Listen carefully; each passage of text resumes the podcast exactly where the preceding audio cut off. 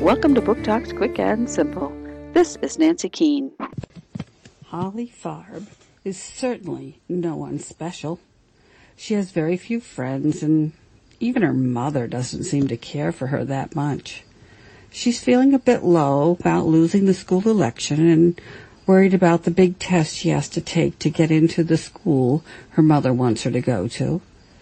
Little can she know just how much her life is about to change. She is kidnapped by aliens.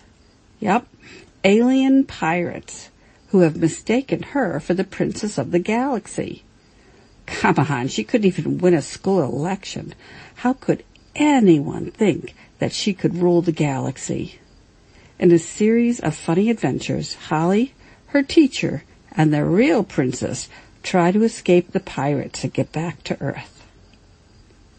Holly Farb, The Princess of the Galaxy by Gareth Wronski, Aladdin, 2017.